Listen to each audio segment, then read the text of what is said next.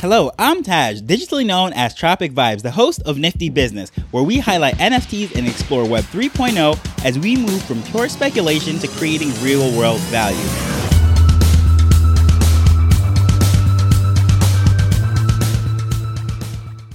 Of course, there's a lot being said about the NFT market right now. Words are being thrown around such as bear market, the bubble has popped, this is the NFT winter, and so on. Then there's optimists such as myself that are saying things like the best days are ahead of us, most of the utilizations and use cases have not even been discovered, and we are extremely early. But honestly, what does all of that mean? Today, we're going to take a look at the cold, hard facts, stats, and data. So, just as a fair warning, I'm going to go through a lot of statistics and some numbers and all sorts of interesting things to really just prove where this market is right now. So, hopefully, you are into that sort of things. I'm going to give a broad overview of the entire NFT market. And of course, I'm going to focus on the major areas where all the activity is happening. So, before we get started, I have to give you a public service announcement as far as this episode goes. This is not the most beginner friendly episode. So if you are absolutely new to NFTs, I want to recommend that you listen to some of the other episodes first, especially episode 7, 47 and 97, where I break down some of the NFT verbiage and words that I'm going to use in this episode. I try to keep things very basic and not really diving into some of the technical words. However, this episode, I'm covering a lot of data and I'm going all over the place. I'm speaking about some topics that really you'd appreciate and understand if you've been in the space already. This is your first episode. I absolutely thank you for being here. Welcome to the space. But definitely, this is not the most beginner friendly episode that I will be going with. First and foremost, I have to say that OpenSea has over 90% of the NFT market right now as far as sales value. This is not the individual trades and volumes of transactions and all of that, because in that case, then uh, Wax and of course Solana has a very high volume. But we're talking about specifically the dollar value once you convert it out from the ETH compared to converting out the Sol or the Wax or any other transaction or token, I should say, the volume of ETH is just blowing everything away. Majority of those transactions are happening on that one platform, OpenSea. Although there are other competitors in the space, such as Rarible, LooksRare, and just so many other marketplaces. Every day, it seems like another one or something is trying to compete with OpenSea that's coming out. However, still the most dominant one. But we're talking about a $17 billion evaluation is the last round of funding that OpenSea received. So we're talking about a major company. This is not just a run of the mill startup at this point. We're talking about a unicorn, which is a private company valued over a billion dollars. Well, this is 17 times over.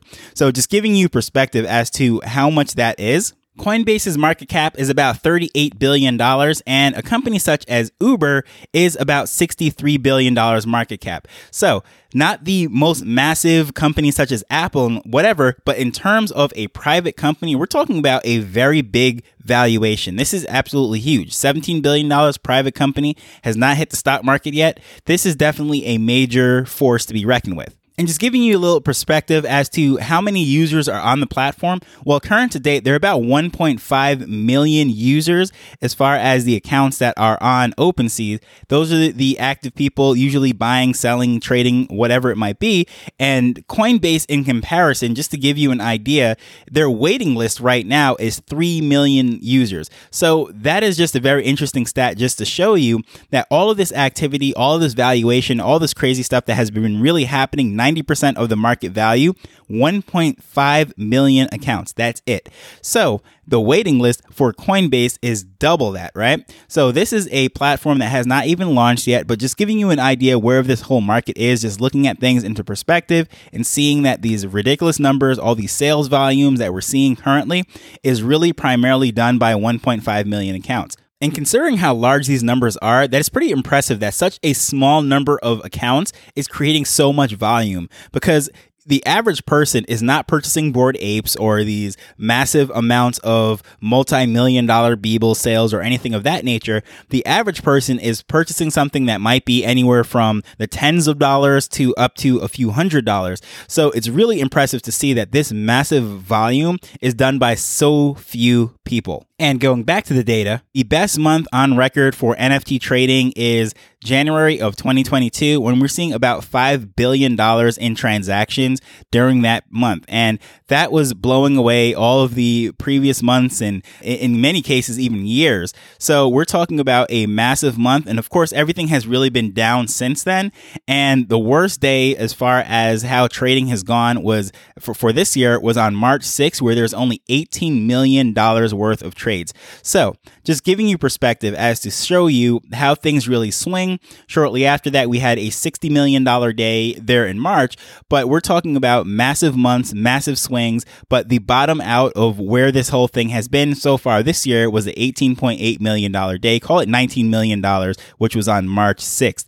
And now I'm going to go over just giving some raw overview of stats, comparing the various years and where we are in the space, and just giving you some things to really give you some perspective as to what's going on right now in the market. 2019, the total volume for the dollars traded as far as NFTs was about $25 million. And in 2020, it went up to about $82 million. But 2021, this is when things really got crazy and it was almost $18 billion worth of trading. So we're talking about going from 25 million to 18 billion in two years.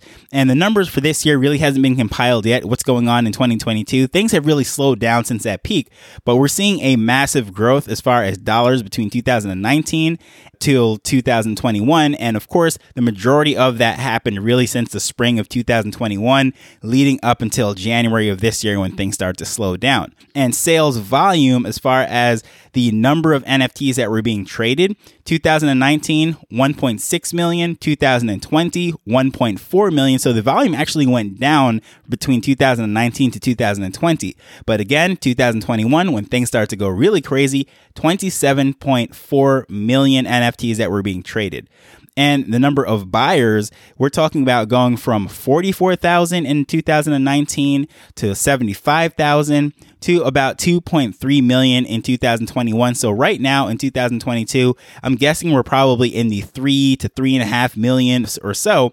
And a lot of those people have come in basically hearing the news of all the craziness that's happening and trying to get a piece of that pie. And that's where all this FOMO and quick moving, short sighted, flipping, and all this stuff is really coming in. But the number of sellers are also growing uh, exponentially as well. And we're talking about 25,000 in 2019.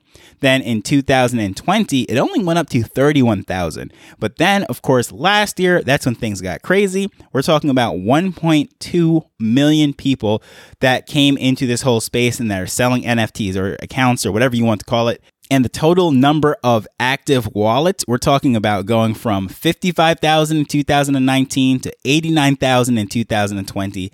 And then that whopping massive jump going 2021 2.6 million.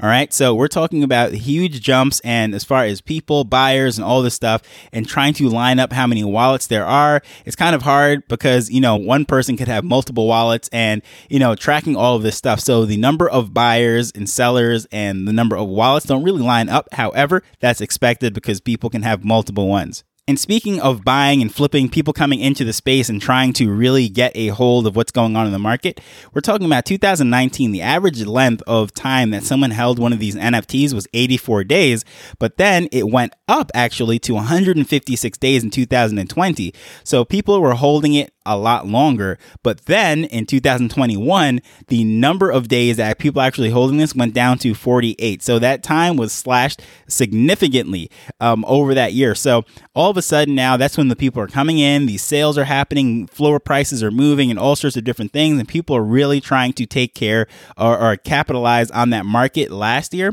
And that's when the number actually dropped as far as how short people are holding this. And we can see this right now. A lot of times people are flipping these things within minutes of minting it or, you know, very short periods of time. They'll buy it on the market and same time relist it for 10% higher, whatever it is, just trying to get a little movement, you know, as far as buying on the floor where the things are most liquid.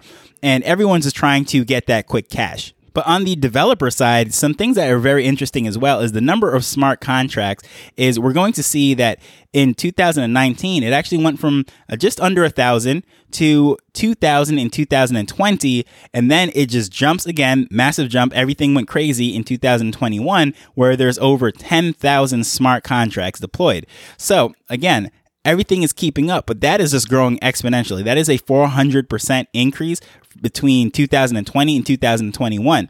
And of course, that's before everyone started to really roll out all these different things in this new year when everything was at its peak in January. Since then, who knows how high that actually number is going to be when it's all compiled, but that's going to grow significantly as well. And there's so many projects coming in, and it's not even keeping pace with the number of people that are actually coming into the system. And during this whole time, too, as well, if you notice that mint prices and sales prices and a lot of things they're actually creeping up significantly. And the average price of things that were being sold in 2019 was about $15 worth of value once you converted it out into fiat of course. And then 2020, things started to really go up, and then we're talking about $491 worth of value in these uh, NFTs that are being traded. But then, of course, 2021 blows everything out of the water, and we're talking $800 NFT. That was really the average price of what was being sold.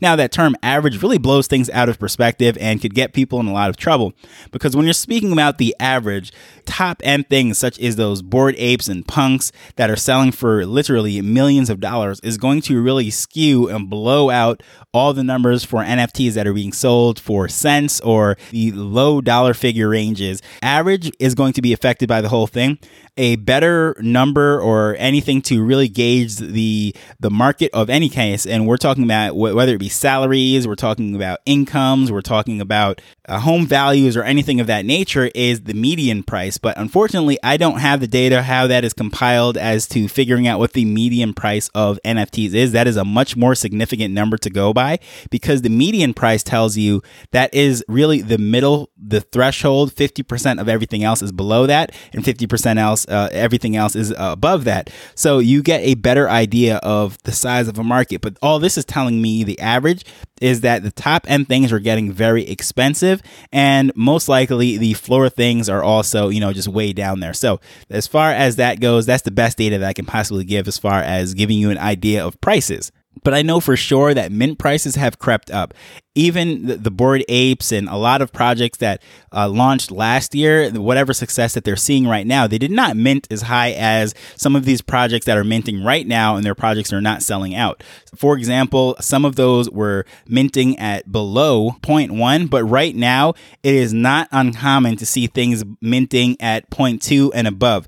Some things are even minting at a much crazier price, but just giving you an idea, seeing a 0.2 mint right now is not crazy. However, last year, that was sort of a very high price, and ETH was down, and uh, it, it, was a completely different world then. But just letting you know right now, despite all of this uh, craziness and the volumes, and we're calling it winter and what have you, generally speaking, the prices of these mints are up. And then, of course, if anyone's trying to flip them or resell them or whatever it might be, it's going to be up as well. And the projects that are not selling out, people are obviously lowering the price, just trying to dump them on the floor and try to move out, go to the next thing, try to get the next lottery ticket going to the moon. However, that's still going to be reflective of the price, considering that they might have paid 2.2 to mint it, while they're going to dump it on the floor at a much lower price. However, it's probably still higher than a lot of the mints last year. And of course, I'm speaking a lot about point, point one and point two and all that because primarily, as much as I love the other blockchains, it's really Ethereum that is dominating everything. And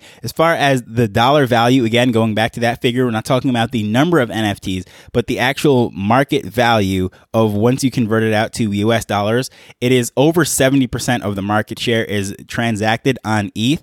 And the next blockchain that is comparing to that is the Ronin blockchain. And if you're not familiar with that, that is where Axie Infinity, that is their proprietary blockchain that they do their Axie Infinity game. And all that is taking place over there. And that's 20%. So we're talking about two blockchains, Ethereum and Ronin.